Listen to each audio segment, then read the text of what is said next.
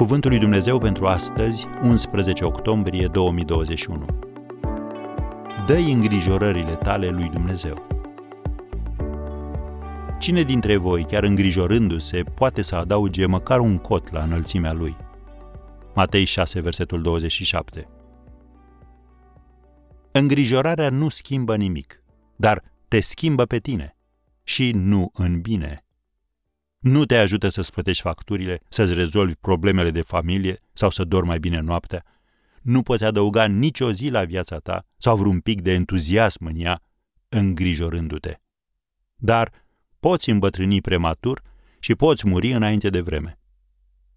Citește sau ascultă cu atenție următoarele două versete. Cei ce se încred în Domnul sunt ca muntele Sionului care nu se clatină, ci stă întărit pe vecie. Psalmul 125, versetul 1. Și Isaia 26, versetul 3, Celui cu inima tare tu îi chezășuiești pacea. Da, pacea, căci se încrede în tine. Am încheiat citatul. Să remarcăm faptul că în ambele versete există același cuvânt. Credință.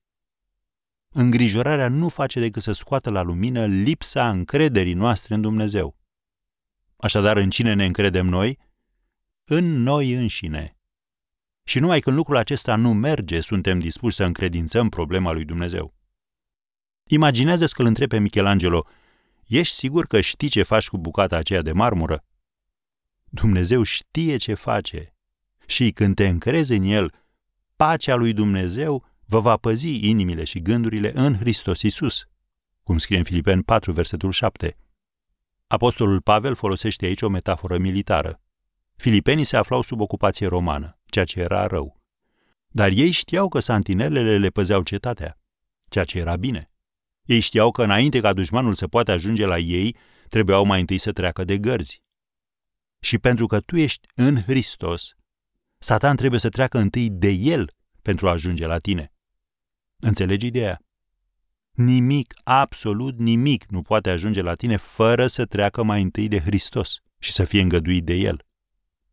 Odată ce accepti lucrul acesta, pacea lui Dumnezeu îți va umple inima.